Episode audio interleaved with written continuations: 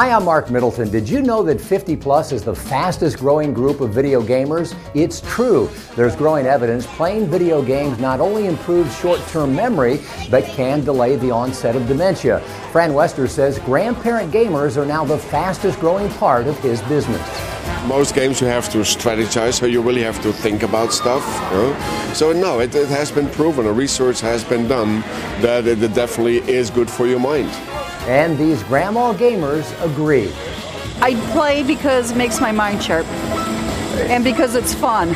I'm not used to thinking so fast in so many ways, and that's what this does for you. It makes you think really quick.